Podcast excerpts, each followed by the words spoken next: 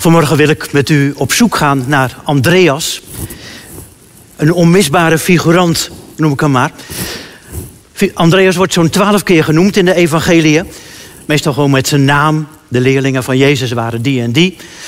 Soms als de broer van, want hij was de broer van Simon Petrus. En als je een beroemde broer hebt, dan besta je bij gratie van die broer. Dus Andreas, de broer van Simon Petrus. Maar een paar keer krijgt hij ook een kleine, maar een onmisbare rol in een verhaal. En drie van die verhalen wil ik kort met u lezen. Allereerst het verhaal van zijn roeping. En ook daarmee de roeping van, eh, van Petrus uit eh, Johannes 1, vers 35 tot en met 43. De volgende dag stond Johannes er weer met twee van zijn leerlingen. En toen hij Jezus voorbij zag komen, zei hij: Daar is het Lam van God. En de twee leerlingen hoorden wat hij zei en gingen met Jezus mee. Jezus draaide zich om en toen hij zag dat ze hem volgden, zei hij: Wat zoeken jullie? Rabbi zeiden zij tegen hem, dat is in onze taal, meester, waar logeert u? Hij zei, kom maar mee, dan zul je het zien. En ze gingen met hem mee en zagen waar hij onderdak had gevonden. Het was ongeveer twee uur voor zonsondergang en ze bleven die dag bij hem. Een van de twee die gehoord had wat Johannes zei en Jezus gevolgd waren, was Andreas, de broer van Simon Petrus. En vlak daarna kwam hij zijn broer Simon tegen. En hij zei tegen hem: We hebben de Messias gevonden. Dat is Christus, gezalfde. En hij nam hem mee naar Jezus. Jezus keek hem aan en zei: Jij bent Simon, de zoon van Johannes. Maar voortaan zul je Kefas heten. Dat is Petrus, rots. En Marcus vertelt over een ander verhaal daar kort op. Marcus 1 vanaf vers 29. Toen zij, dat zijn Jezus en de vier eerste discipelen uit de synagoge kwamen, gingen ze rechtstreeks naar het huis van Simon en Andreas, samen met Jacobus en Johannes. Simons schoonmoeder lag met koorts in bed en ze spraken met Jezus over haar. Hij ging naar haar toe, pakte haar hand vast en hielp haar overeind. Toen verliet de koorts haar en ze begon voor hen te zorgen. En als laatste lees ik een bekend verhaal uit Johannes 6. Daarna ging Jezus naar de overkant van het meer van Galilea, ook wel het meer van Tiberias genoemd. Een grote menigte mensen volgden hem, omdat ze gezien hadden welke wondertekenen hij bij zieken deed. Jezus ging de berg op en hij ging met zijn leerlingen zitten. Het was kort voor het Joodse Pesachfeest. Toen Jezus om zich heen keek en zag dat de menigte naar hem toe kwam, vroeg hij aan Filippus: Waar kunnen we brood kopen om deze mensen te eten te geven? Hij vroeg dat om Filippus op de proef te stellen, want zelf wist, al, hij al wat hij zou gaan doen. Filippus antwoordde: Zelfs 200 dinari zou niet voldoende zijn om iedereen een stuk brood te geven. Een van de leerlingen, Andreas, de broer van Simon Petrus, zei: Er is hier wel een jongen met vijf gerstebroden en twee vissen. Maar wat hebben we daaraan voor zoveel mensen? Jezus zei: Laat iedereen gaan zitten. Er was daar veel gras en ze gingen zitten. Waren ongeveer vijfduizend mannen. Jezus nam de broden, sprak het dankgebed uit en verdeelde het brood onder de mensen die er zaten. Hij gaf hun ook vis, zoveel als ze wilden. Toen iedereen volop gegeten had, zei hij tegen zijn leerlingen: Verzamel nu de overgebleven stukken brood, zodat er niets verloren gaat. En dat deden ze. En ze vulden twaalf manden met wat overgebleven was van de vijf gerstebroden die men had gegeten. Toen de mensen het wonderteken dat hij had gedaan zagen, zeiden ze: Hij moet wel de profeet zijn die in de wereld zou komen. En Jezus begreep dat ze hem wilden dwingen om mee te gaan en hem dan koning zouden maken. Daarop trok hij zich terug van de berg alleen. Tot zover het woord van God.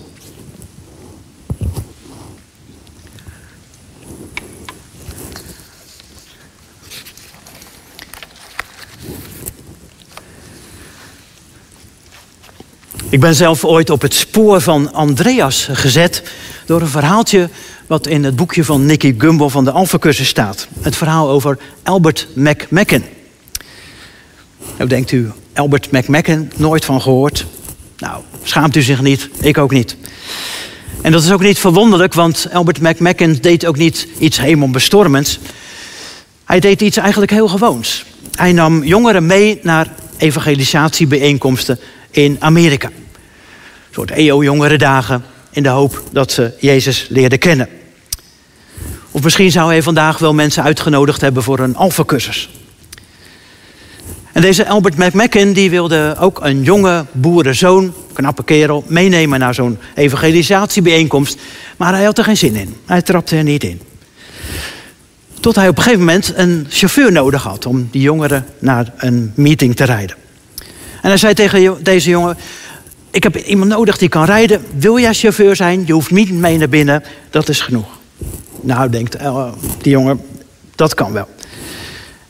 Dus hij gaat mee naar die evangelisatiebijeenkomst. Blijft lekker buiten bij zijn auto staan. Maar luistert toch met een halve oor meer mee wat daar binnen gezegd wordt. Komt wat dichterbij en raakt in de ban wat daar over Jezus gezegd wordt. En hij komt tot geloof. En die naam van Albert McMacken, die is iedereen vergeten. Maar die naam van die jonge boerenzoon die daar bij die bijeenkomst tot geloof komt, die kent wel iedereen. Dat was namelijk Billy Graham, grote evangelist. En het is wel mooi dat Nicky Gumbel zegt, ja, die Albert McMacken is eigenlijk een Andreas-figuur. Toen dacht ik, nou, dat is wel leuk. Dus ik ga dat eens verder uitzoeken. Vandaag hebben we drie van die verhalen over Andreas gelezen, waar hij tussen de regels voorkomt.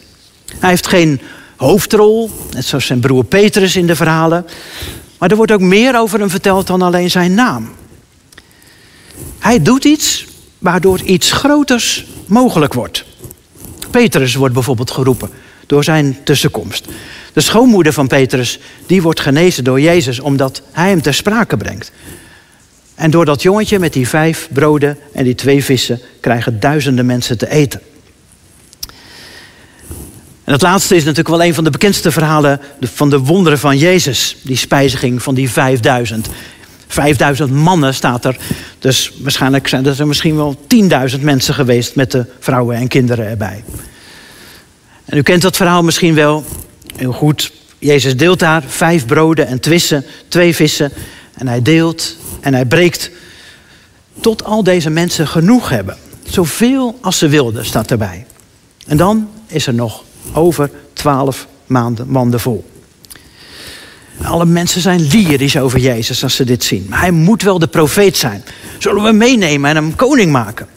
Zo'n leider hebben we nodig. Ja, zo'n leider zouden we vandaag ook wel willen hebben. Ik loop vanmorgen niet heel dit verhaal met u langs. Maar ik wil eigenlijk een paar beelden van dit verhaal stilzetten stilzetten om naar te kijken. En dan met name die versen waarin Andreas voorkomt. Tussen die regels door, maar wel met een onmisbare rol. En het is ook niet toevallig, denk ik, dat hij hier die rol heeft. Net als in die twee andere verhalen speelt hij zo'n rol, even zo in zo'n regel. Maar zijn rol is onmisbaar. Wat hij doet lijkt niet groot, maar als hij het niet gegaan, gedaan was, had, was het anders afgelopen. Bijvoorbeeld in Johannes 1. Als hij niet naar zijn broer, Simon Petrus, toegegaan was, hoe had Petrus dan anders Jezus leren kennen? Als hij de schoonmoeder van Jezus, of van Simon, met zijn andere discipelen niet bij Jezus te sprake had gebracht, hoe had Jezus dan dat wonder van haar genezing kunnen doen? En zo is het ook bij die spijziging van de 5000. Ook hier in het verhaal wordt hij tussen de zinnen door genoemd. En hij wordt met een paar rake penseelstreken geschilderd. Eerst wordt in het verhaal Filippus in verlegenheid gebracht door hem te vragen: ja, waar kunnen wij brood kopen om, om deze tienduizenden mensen te eten te geven? Ja, we herkennen de verantwoorde penningmeester wel in Filippus en hij kijkt in zijn geldbuidel. Ja, 200 denari. Een denari is ongeveer een dagloon van iemand die minimumloon verdient. Ja, halfjaarsalaris van een loonder. En hij denkt van ja, we kunnen dat wel uitgeven aan brood. Maar ten eerste, dan is het voor ons op. Waar eten wij dan morgen van? Wij moeten ook eten. En dan nog, als we alles uitgeven aan brood, dan hebben deze mensen ook nog niet genoeg. En vaak in dit soort gevallen gebeurt er dan even vervolgens niks. En dan verschijnt opeens Andreas. Met dat beroemde jongetje met zijn lunchbox. En hij komt eigenlijk met nog minder dan Filippus. Filippus die had nog een half jaarloon in zijn zak. Maar Andreas die komt daar met een jongetje met vijf gerstebroden en twee vissen. En hij voelt zijn eigen verlegenheid en hij zegt, ja, bij, maar wat hebben we eraan voor zoveel mensen? Het is niet voor niks, denk ik, zo'n bekend verhaal geworden. Want het spreekt ons tot de verbeelding omdat we Filippus en Andreas en waarschijnlijk ook dat jongetje met die vijf broden en twee vissen heel goed kunnen gebruiken. Of kunnen begrijpen. Hoe staan wij vaak niet voor hele grote uitdagingen? Moeten we oplossingen zoeken? Maar dan ook met beperkte middelen in onze handen. Misschien denkt u ook al aan deze dagen. Deze dagen, de afgelopen twee jaar intussen. Moeten zo flexibel zijn, misschien in uw gezin, op uw werk, in de kerk, met je huiswerk, op school, met onze familie en vrienden, sociale contacten, steeds weer oplossen als er iemand in quarantaine moet, als er iets in lockdown gaat, of je weer thuis moet werken. En hoe houden we de kerk ook gaande? Steeds oplossen, geen mensen erbij, wel mensen erbij, online, offline. Misschien ook wel de uitdaging om ons geloof gaande te houden. We snappen die situatie heel goed, omdat we onszelf wel eens een beetje een jongetje met broden en vissen voelen. Ja, we dragen wat aan, we willen Jezus helpen, we doen ons best, maar het lijkt zo weinig. We snappen wat Andreas zegt als hij het zegt van ja, maar wat, wat is het, maakt het voor verschil bij zoveel mensen?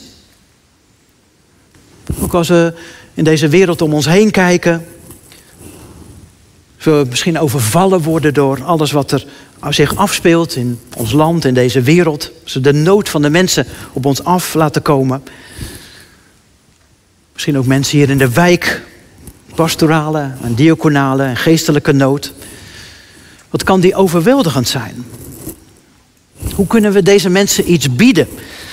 We hebben ook maar 24 uur in een dag. We kunnen niet alles. We doen ons best. Maar wat hebben we daaraan voor zoveel mensen?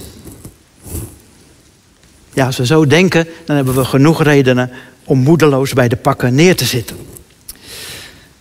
Maar het is mooi dat Jezus dan niet tegen Andreas zegt van ja, ik snap het. Laten we maar uh, niks meer doen. Nee, hij zegt, laten mensen maar gaan zitten. En Jezus neemt dan dat weinige uit hand van dat jongetje, wat Andreas aangedragen heeft. En hij verdeelt dat brood tussen de mensen die daar zaten. En hij gaf ze ook vis, zoveel als ze wilden. Jezus breekt en deelt het weinige van dat jongetje waarmee Andreas kwam aanzetten. En Jezus, Jezus, hij doet het wonder ermee. En zo mooi om dan toch ook nog even echt naar Andreas te blijven kijken. Want hij draagt dat jongetje met die vijf broden en die twee vissen aan bij Jezus.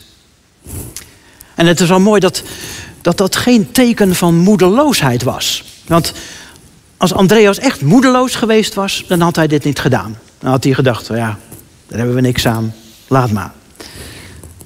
Maar hij bracht wel in zijn geloof dat weinige, waar hij zelf ook amper in gelooft, dat het zoden aan de dijk zet bij Jezus. Het is wel mooi dat hier dat refrein eigenlijk steeds terugkomt. Dat hij geen wonderen doet. Andreas doet geen wonderen. Maar wat hij doet, is wel een onmisbare schakel in dat Jezus het wonder doet. Andreas heeft geen hoofdrol in het verhaal. Maar wat hij doet is een onmisbare schakel in wat God wil doen in het verhaal van mensen, in ons verhaal. Hij levert een onmisbare bijdrage voor dat vervolg. Een ingrediënt waar Jezus het wonder mee doet. Jezus wil niet zonder de bijdrage van Andreas, hoe klein en schamel die ook is. En ik denk dat dat voor ons ook vandaag nog steeds geldt. Dat Jezus ook met onze bijdrage wonderen wil doen in deze wereld. Hij kan en niet, wil niet zonder onze bijdrage. Maar roepen wij gelijk uit. Wat is dat eigenlijk wat wij hebben bij de nood van zoveel mensen? En daarom is het altijd wel goed om dan ook uit te zoomen met dat grote verhaal van Johannes. Want het is wel goed te bedenken dat wat hier gebeurt niet zomaar een wonder is wat gebeurt. Zomaar een grote diaconale actie van Jezus. Een voorbeeld voor ons om, nou, deel maar wat je hebt, dan heeft iedereen genoeg. Maar het is wel mooi dat dit wonder een teken is van het grotere verhaal. Alles krijgt betekenis bij dat grote verhaal van Johannes wat hij vertelt. Dus mooi als u thuis bent, moet u heel dat hoofdstuk van Johannes 6 nog maar eens lezen. Want eigenlijk wordt daar de vraag beantwoord die Jezus twee keer stelt in het Johannes-evangelie. Ook aan Andreas. Waar ben jij naar op zoek? Naar wie ben jij op zoek? En die vraag wordt ons ook gesteld. Die wordt aan iedereen gesteld. Waar zijn wij naar op zoek in ons leven? Naar wie zijn wij op zoek? En verderop, als Jezus bijna gevlucht is voor eh, die massa die achter hem aankomt, omdat hij zulke wonderen doet, zieken geneest en mensen te eten geeft. Hij moet bijna vluchten en dan draait hij zich op een gegeven moment om en dan zegt hij tot die mensen: Waarachtig, ik verzeker u, u zoekt mij niet omdat u tekenen hebt gezien, maar omdat u brood gegeten hebt en verzadigd bent. Dus u zoekt mij omdat u gewoon te eten gehad hebt. Maar, zegt Jezus, u moet geen moeite doen voor voedsel dat vergaat, maar voor voedsel dat niet vergaat en eeuwig leven geeft. De mensenzoon zal u dat geven, want de Vader, God zelf, heeft hem die volmacht gegeven. En verderop zegt Jezus dan aan het eind van het hoofdstuk: Ik ben het brood des levens.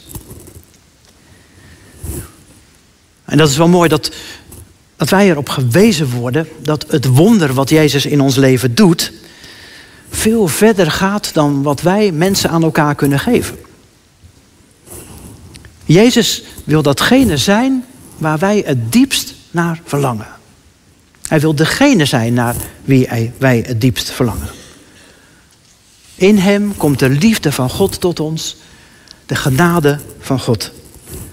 Doordat Hij mens werd onder ons, zichzelf weggaf voor ons. Jezus zelf is het brood dat wij kunnen eten en waar we geen honger meer kunnen hebben. En wat Jezus bedoelt is, Hij wil alles zijn waar wij zoeken.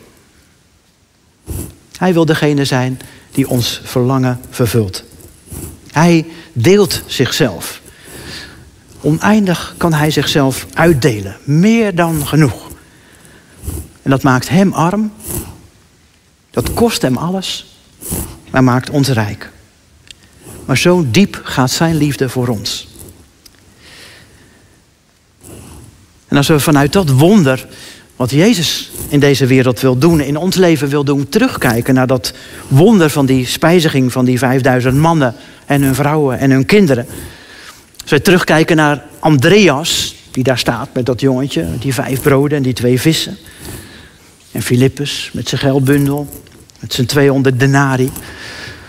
Ja, wat is dit allemaal? Om die nood van de wereld te vervullen.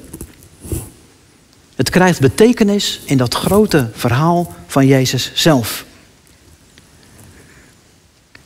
Als wij om ons heen kijken en denken van ja, wat kunnen wij bijdragen aan de nood van de wereld? Dan mogen wij terugkijken naar Jezus. Hij doet het wonder. Hij is het wonder. Hij deelt zichzelf met deze wereld. Hij vervult onze diepste honger naar liefde, naar vergeving, naar heelheid, troost en hoop. Hij is alleen in staat om de wereld en ons te geven waar wij het diepst naar verlangen.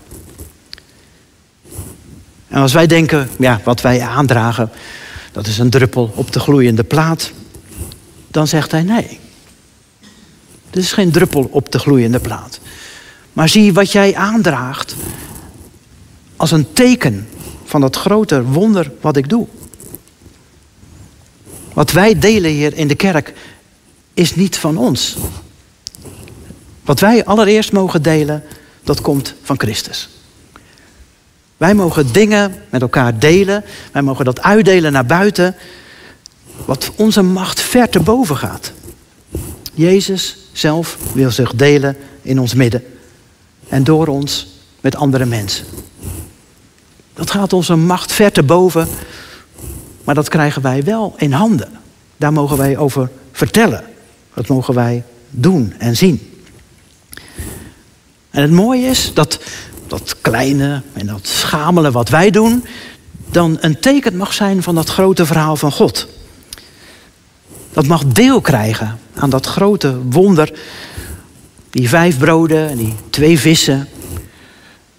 Ons gebed, een woord, een richtingaanwijzer. Het krijgt allemaal betekenis in dat grote wonder van Jezus. Misschien worden wij wel eens ontmoedigd. Wat betekent het voor zoveel mensen? Wat hebben we eraan bij zoveel nood? Maar dan mogen we anders om gaan denken.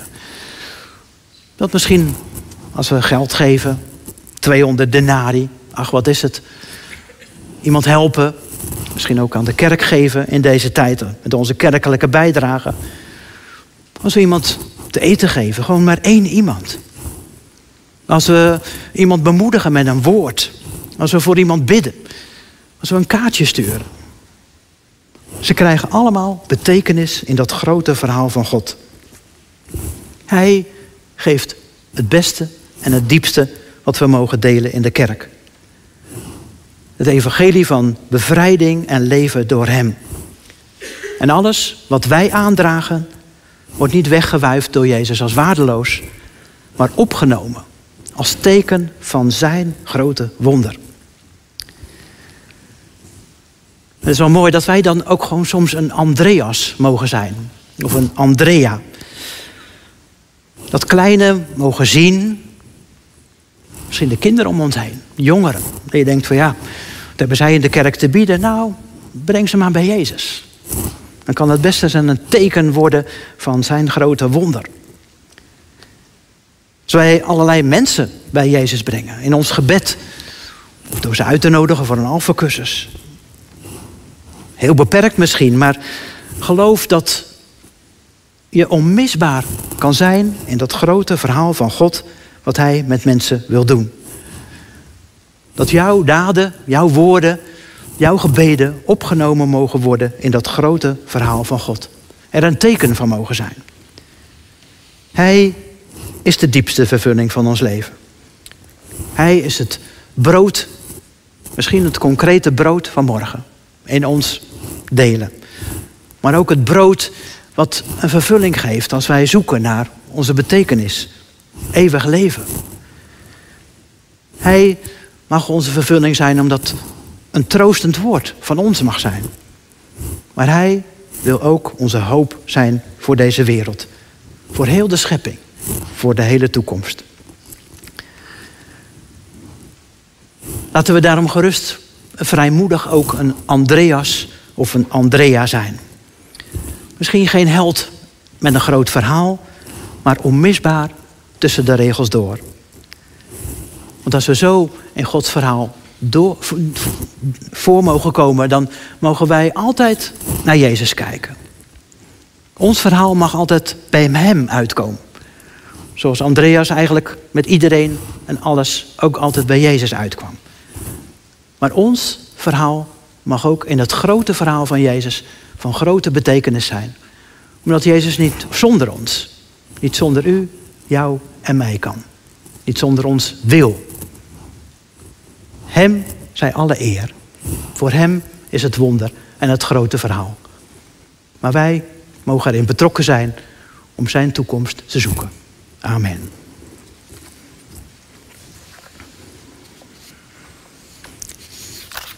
Zullen we samen bidden?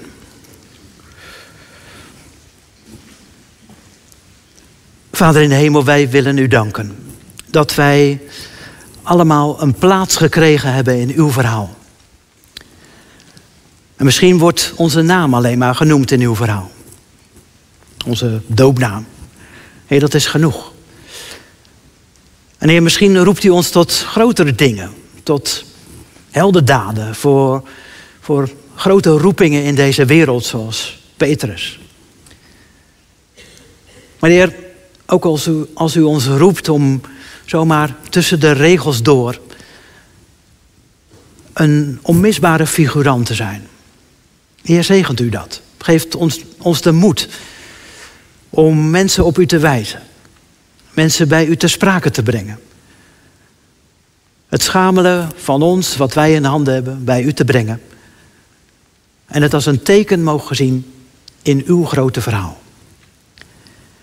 En Heer, geef ons daartoe het geloof en de moed van Andreas. En Heer, daarmee worden wij geen helden. Maar mogen we altijd bij u terechtkomen, bij u, Heer Jezus, om het van u te verwachten. Doe dat ook in deze tijd, met alle nood van deze wereld. Alle nood in de kerk. Waar wij soms zo machteloos bij staan en waar we denken van wat betekent het voor zoveel mensen. Maar Heer, aanvaard het kleine wat wij aandragen. En gebruik het als teken van uw wonder in deze wereld. Heer, dat wij vrijmoedig van u getuigen. En zo willen we u ook danken voor elkaar. Geef ons open ogen voor elkaar om dat te zien wat we aandragen bij u. Heer, wees u het brood van ons leven. En leer ons ons brood te delen. Amen.